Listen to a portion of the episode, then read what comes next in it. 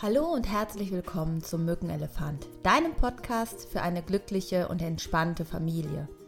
Mein Name ist Simone Kriebs und ich freue mich sehr, dass du wieder eingeschaltet hast zu einer weiteren Folge. Heute im Teil 3 rund um das Thema Selbstwert und Selbstwertstärken bei deinem Kind. Wenn du die letzten beiden Folgen noch nicht gehört hast, dann hör doch da einfach auch noch mal rein. Wenn du ganz, ganz neu dabei bist, dann kann ich dir auch empfehlen, die ersten drei Folgen nochmal anzuhören. Da wird auch nochmal erklärt, was ist überhaupt der Mückenelefant, wer bin ich überhaupt und warum mache ich diesen Podcast und was erwartet dich hier.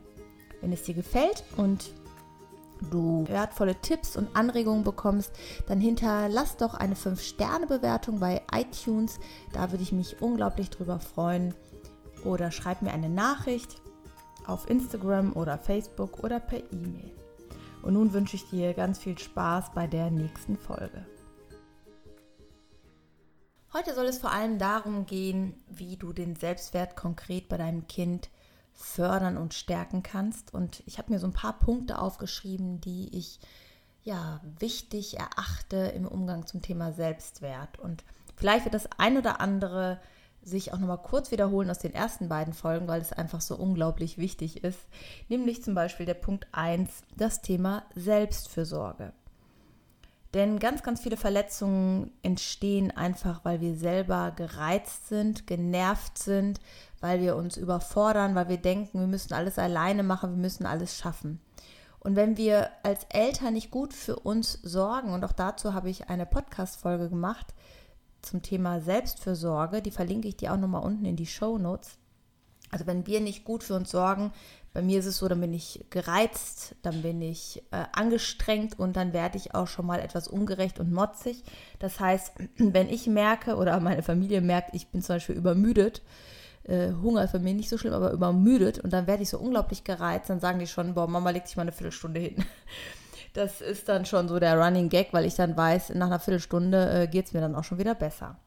Und ganz oft sagen wir ja aus dieser Überreizung Sachen zu unseren Kindern, die aber für unsere Kinder verletzend wirken und ihnen auch das Gefühl geben, nicht genug zu sein oder nicht auszureichen. Ja, also kümmere dich um dich. Das kann ich dir nur sagen. Wenn wir für andere gut da sein wollen, dann sollten wir auch für uns selber gut da sein. Das fängt nämlich da an. Und gleichzeitig bist du ein gutes Vorbild, dass du es wert bist, für dich zu sorgen und die eigenen Grenzen wichtig sind. Ja, Punkt 2, den ich gerne mit dir teilen möchte, ist, verbringe Zeit mit deinem Kind. Und zwar Zeit, die nicht bewusst verplant ist mit irgendwas, was ihr wieder machen müsst, sondern einfach da zu sein und Zeit zu haben um spontan irgendwas Verrücktes zu machen oder um zu, spontan sich zuzuhören, ohne dass man wieder auf dem Sprung ist. Und ich verbringe ja mit jemandem Zeit, und Zeit ist das Wertvollste, was wir haben, der mir wichtig ist. Und ich weiß nicht, wie es bei dir in deiner Kindheit war. In meiner Kindheit war es noch so, dass die Eltern, also meine Eltern, relativ wenig Zeit hatten für mich. Und ich das auch manchmal so interpretiert habe, als sei ich es nicht wert, dass man mit mir die Zeit verbringt. Und genau das kannst du ja in diesem Moment vermeiden, indem du deinem Kind Zeit schenkst. Und zwar Zeit mit dir. Das ist besonders wichtig, wenn du mehrere Kinder hast und jedes Kind auch mal in diesen Genuss kommt, Zeit mit dir alleine zu verbringen. Dass jedes Kind auch auf seine Rechte und seine Bedürfnisse Rücksicht genommen wird, so gut es eben geht. Und auch dafür sich nicht zu schade zu sein, zu fragen, ob, weil nicht, auf die anderen Kiddies mal jemand aufpasst, weil du mit äh, dem Großen ins Kino willst oder sowas. Also ich habe das damals schon mal gemacht, dass äh, wenn mein Sohn ist ja vier Jahre älter als meine Tochter, wenn der damals in Harry Potter wollte und äh, seine Schwester war halt noch zu klein, dass äh, wir das schon gesagt haben, dass wir ins Kino gehen und ob das auch okay ist, also schon das gemeinsam besprochen haben aber auch deutlich gemacht haben, dass jeder auch mal Zeit mit dem anderen alleine verbringen darf. Genauso konnte ich dann mit meiner Tochter Sachen alleine machen, auf die vielleicht mein Sohn keine Lust hatte. Und genauso auch mal mit einem Kind ein Wochenende alleine zu verreisen. Oder halt auch, wenn dein Partner mit einem Kind verreist, du mal mit einem Kind zu Hause bleibst. Auch das kann total wertvoll sein. Dass du gerade mit dem Kind, wo du vielleicht gerade mehr Schwierigkeiten hast, einfach mal zu Hause bist und Zeit verbringst. Das ist oft sehr, sehr heilsam. Und es sind beides Dinge, die erstmal so überhaupt nichts kosten. Das finde ich auch mal nochmal wichtig. Ja, ähm, ein dritter Punkt, den ich sehr wertvoll und wichtig finde, um Kinder in ihrem eigenen Wert zu stärken, ist Mitgefühl zu haben. Manche Dinge bewerten Kinder schon mal anders als Erwachsene. Nehmen wir mal an, dein Kind kommt aus der Schule nach Hause oder aus dem Kindergarten und erzählt, dass es über etwas traurig war oder betrübt war oder sich über etwas geärgert hat. Dann haben wir als Eltern ganz, ganz häufig den Wunsch, dass dieses Gefühl sofort weggeht und dass es nicht da sein soll. Damit signalisieren wir aber auf einer anderen Ebene dem Kind, dass dein Gefühl nicht in Ordnung ist und dass wir dieses Gefühl nicht haben möchten. Und vielleicht einfach zu sagen, oh, da wäre ich auch wütend gewesen und zu sagen, gibt es was, was ich für dich tun kann oder möchtest du, dass ich dich in den Arm nehme? Oder Vielleicht auch eine Geschichte erzählen, wo es dir mal ähnlich ergangen ist und wo du das auch so hattest. Ohne dass du aber einen Ratschlag gibst, ohne eine Moral am Ende deiner Geschichte, sondern einfach erzählen, dass du das auch so kennst. In dem Moment erfährt dein Kind, dass es in Ordnung ist, so wie es ist und dass diese Gefühle auch in Ordnung sind und sie richtig sind, sie zu haben. Und du kannst dir ganz sicher sein, dass dein Kind dieses Gefühl auch nicht dauerhaft behält. Dieses Gefühl geht immer wieder weg. Gefühle kommen und gehen grundsätzlich. Also ist es gar nicht immer wichtig, ein Gefühl zu verändern, sondern manchmal einfach nur da zu sein und dem Kind zu signalisieren, das ist in Ordnung, dass du dieses Gefühl hast. Oder vielleicht zu fragen, was hättest du dir von dem anderen gewünscht? Was hättest du gerne gehabt? Aber nicht zu sagen, dieses Gefühl ähm, brauchst du nicht haben oder ach, so schlimm ist das doch gar nicht, das wird schon. Diese Beschwichtigung, die wir oft sehr, sehr gut meinen, machen aber auch so eine Negierung der Bedeutung, die das Gefühl jetzt gerade vielleicht für dein Kind hat. Auch wenn wir das gut meinen, ist es häufig so, dass das Gefühl vielleicht nicht stimmt, was du hast. Also stell dich nicht so an. Ist auch so ein typischer Satz, den ganz, ganz viele Erwachsene in meiner Praxis haben und dann ihre eigenen Gefühle und Bedürfnisse nicht wirklich zulassen, weil sie sich halt nicht so anstellen wollen. Und das Ganze entsteht ja irgendwo in unserer Kindheit. Von daher können wir auch darauf nochmal achten. Was immer sehr schön ist, um Kinder zu stärken, sind Übungen und Spiele über Geschichten und ähm, über Musik, die, ja, die so eine bestimmte, einen bestimmten Text hat zum Beispiel. Kinder lieben häufig Musik und äh, hören diese CDs auch immer wieder und kennen auch die Texte auswendig und lernen auch über bestimmte Geschichten. Zum Beispiel, ich weiß nicht, ob du die Geschichte kennst, irgendwie anders. Da geht es darum, dass der eine anders ist als der andere und dass das ganz normal ist. Oder auch Paula und die Kistenkobolde ist auch eine sehr, sehr schöne Geschichte. Da geht es um die vier Grundgefühle, Wut, Traurigkeit, Freude und Angst. Das ist ein Kindergartenkind, was auf, der, äh, auf dem Dachboden der Oma halt eine Kiste findet mit diesen vier Kobolden. Und die stehen halt für die vier Grundgefühle. Ähm, Kinder lernen viel über Geschichten und Erzählungen und auch Lieder und Liedtexte. Also das kann ich wirklich sehr, sehr empfehlen. Die verarbeiten das dann auf ihre ganz eigene Weise, ohne dass man das moralisch besprechen muss oder bewerten muss oder in einem Gespräch, wer weiß wie, vertiefen muss. Denn wir lernen in der Regel eigentlich spielerisch und das ist auch so eine spielerische Variante, wie wir lernen können. Was auch ein schönes Ritual ist zum Beispiel, wenn du abends im Bett mit deinem Kind nochmal reflektierst, was war eigentlich schön heute an dem Tag? Was habe ich gut gemacht? Worauf bin ich selber stolz? Und dass du auch sagst, worauf bist du stolz bei dir? Denn das ist auch das Interessante. Wir erwarten, dass unsere Kinder Selbstwertgefühl haben. Aber wenn man stolz ist auf sich, dann wirkt man arrogant. Das ist oft so eine Doppelbotschaft in unserer Gesellschaft. Also mit deinem Kind abends mal zu sammeln, worauf bist du stolz? Worauf bist du ja, worüber bist du glücklich? Was hast du gut hinbekommen oder was hat dir besonders gut gefallen an dem Tag? Was da auch sehr, sehr gut sind immer Übungen für Meditation und Achtsamkeit. Es gibt da ein ganz süßes Buch, auch mit einer CD. Ich glaube, das habe ich auch irgendwo schon mal erwähnt. Das heißt Still sitzen wie ein Frosch.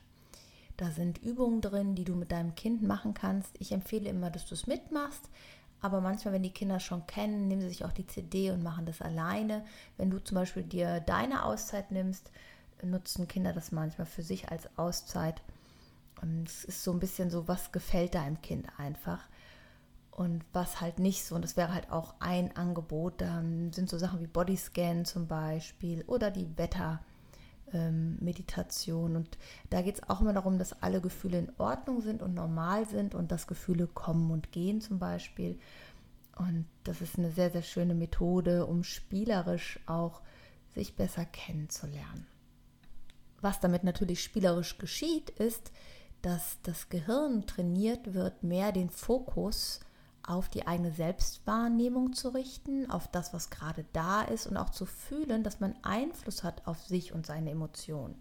Und das genau steigert natürlich den Selbstwert, weil ich fühle, ich habe eine Wirkung. Also ich bin nicht irgendwie ausgeliefert, sondern ich kann mich bewusst wahrnehmen und ich merke auch, dass alles okay ist, so wie es ist und dass ich in Ordnung bin, so wie ich bin. Und das sind sehr, sehr schöne Übungen, wenn dein Kind daran Spaß.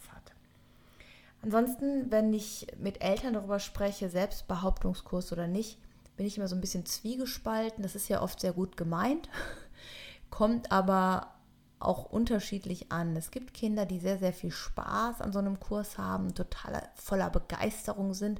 Und es gibt Kinder, die sagen, naja, wenn ich dahin muss, dann habe ich ja anscheinend nicht so ein gutes Selbstbewusstsein oder Selbstwertgefühl. Von daher auch da äh, ist es manchmal bei einigen Kindern besser, oder das würde ich grundsätzlich eigentlich immer als erstes empfehlen, lass dein Kind das machen, was es gerne macht. Denn das, was es sehr gerne macht, das wird es auch gut machen. Und da wird es sich ganz von selbst die Bestätigung holen, dass es etwas kann. Dafür musst du es nicht besonders antreiben.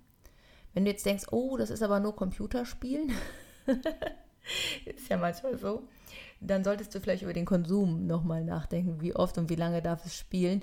Das heißt nicht, du solltest das total aufweichen, sondern welche Angebote gibt es noch? Also zum Beispiel im Bereich Sport, im Bereich Musik oder andere Hobbys, die man haben kann, dass es einen Ausgleich gibt, in dem sich das Kind in der Gruppe oder in der Gemeinschaft nochmal als wertvoll und wichtig erfährt. Was auch immer schön ist, ist der Bezug zu Haustieren also sich um ein Tier kümmern, für ein Tier da sein, im Kontakt sein mit einem Tier, weil ein Tier einen immer annimmt, so wie man ist. Ein Tier möchte einen nicht verändern. Das können wir von Tieren grundsätzlich lernen. Ähm, wobei ich dir direkt sagen möchte, ein Haustier zu kaufen mit dem Versprechen, das Kind, also wenn ein Kind jetzt unbedingt ein Tier haben will, nehmen wir mal einen Hund und es verspricht dir hoch und heilig, sich auch immer darum zu kümmern, dann ist das natürlich etwas, was dein Kind nicht versprechen kann, weil es diesen Zeitraum über so viele Jahre gar nicht absehen kann. Also ein Tier würde ich nur anschaffen, wenn du selbst auch bereit bist, für dieses Tier zu sorgen.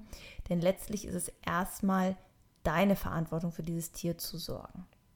Und nicht die Verantwortung äh, des Kindes. Das schafft es nur bedingt, muss man wirklich sagen. Und dann wird es auch schnell zur Qual. Das ist eher so, so wie jemand, der da ist, wie eine Katze, die da mal rumschleicht oder ein Hund, der mal vorbeikommt und kuschelt. Aber die komplette Fürsorge für ein Tier zu übernehmen, überfordert in der Regel, ich würde sogar sagen, alle Kinder, aber ich, auf jeden Fall die meisten Kinder. Es ist ja wie, wenn wir eine Fürsorge für unser Kind übernehmen, für ein Baby, was für eine Verantwortung wir da haben und wie vielen Eltern ja, sich auch scheuen vor dieser Verantwortung. Und im übertragenen Sinne erwarten wir das dann von den Kindern. Aber grundsätzlich ähm, ist es häufig sehr stärkend, mit Tieren im Kontakt zu sein. Ja, vielleicht fasse ich das einfach nochmal zusammen. Der Selbstwert deines Kindes ist oft der Blick, den du auf dein Kind hast.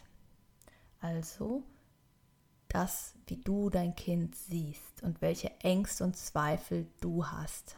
Also deswegen lohnt es sich immer bei dir selbst anzufangen. Selbstfürsorge und für dich zu sorgen heißt, du kannst gut für dein Kind da sein, weil du entspannter und gelassener bist. Also nimm deine Grenzen wahr und auch damit lernt dein Kind, dass es wichtig und richtig ist, die eigenen Grenzen zu schützen. Hab Mitgefühl, auch wenn Emotionen oder Gedanken kommen, die dir selber schmerzlich sind, die du selber nicht gerne hast. Dein Kind findet eine Lösung für diese Herausforderung oder du fragst, was es gerade braucht. Einfach jetzt in dem Moment. Versuche das Ganze ohne Ratschlag oder ohne moralische Geschichte, aber vielleicht erzählst du, wie es dir in einer ähnlichen Situation gegangen ist, damit dein Kind merkt, es ist völlig in Ordnung und normal, so wie es ist. Und es ist wertvoll und richtig, so wie es ist. Auch diesen Satz kannst du gerne deinem Kind sagen, du bist genau richtig, wie du bist. Und es ist in Ordnung, dass du das fühlst. Schau, ob du mit deinem Kind Zeit verbringen kannst, Zeit alleine könnt ihr irgendwas zusammen unternehmen, könnt ihr einfach nur zu zweit zu Hause sein, alleine, ohne die anderen Geschwister, ohne den anderen Elternteil, ohne dass du irgendeine Aufgabe hast, sondern nur Zeit für euch beide. Denn jemand, dem ich meine Zeit schenke, das Wertvollste, was ich habe, dem sage ich auch, du bist wertvoll. Und zwar durch die Blume. Und das ist halt das, wie wir eigentlich das miteinander interpretieren. Nicht über die Worte, die wir sagen, sondern vor allen Dingen über die Handlung. Auch da kannst du nochmal an die fünf Sprachen der Liebe von Gary Chapman. Das gibt es speziell für Kinder und da ist auch nochmal aufgeführt, über welche Art und Weise sich ein Kind geliebt fühlt. Und wenn du dich geliebt fühlst, fühlst du dich auch wertvoll. Ja, sprech mit deinem Kind vielleicht abends als kleines Ritual, was hat es an dem Tag gut gemacht. Und zwar, dass jeder aus seiner Perspektive erzählt, du, worüber du stolz bist auf dich und dein Kind, was es selber gut gemacht hat oder worauf es stolz ist bei sich selbst. Und schau, was kann dein Kind gut, welche Hobbys hat es, was macht es gerne und lass es davon viel tun. Auch wenn es vielleicht etwas ist, was du nicht so gerne machst, aber lass dein Kind diese Sachen tun, denn darüber bekommt es ganz von alleine mehr Selbstvertrauen und auch mehr Selbstwertgefühl.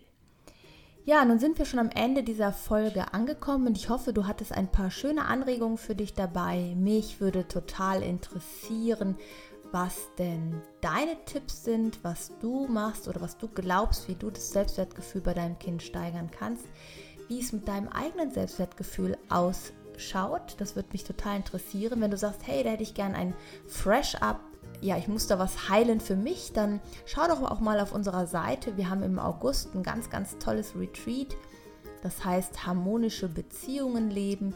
Und das ist super geeignet, um so mit den eigenen Themen aufzuarbeiten und gestärkt und kraftvoll für dein eigenes Kind da zu sein. Das Ganze findet auf Mallorca statt und du müsstest dir natürlich eine Woche irgendwie freischaufeln.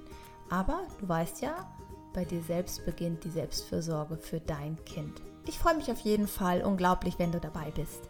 Wenn dir diese Podcast-Folge weitergeholfen hat, dann empfehle sie doch auch gerne weiter. Hinterlass mir eine Nachricht, schreib mir oder auch gerne eine 5-Sterne-Bewertung bei iTunes. Und denke mal daran, du bist genau richtig, so wie du bist für dein Kind und du bist ein Geschenk für dein Kind. Und du musst nicht perfekt sein, Dein Kind möchte geliebt werden, so wie es ist. Und genau so wirst du von deinem Kind geliebt. Fühl dich umarmt. Tschüss, deine Simone.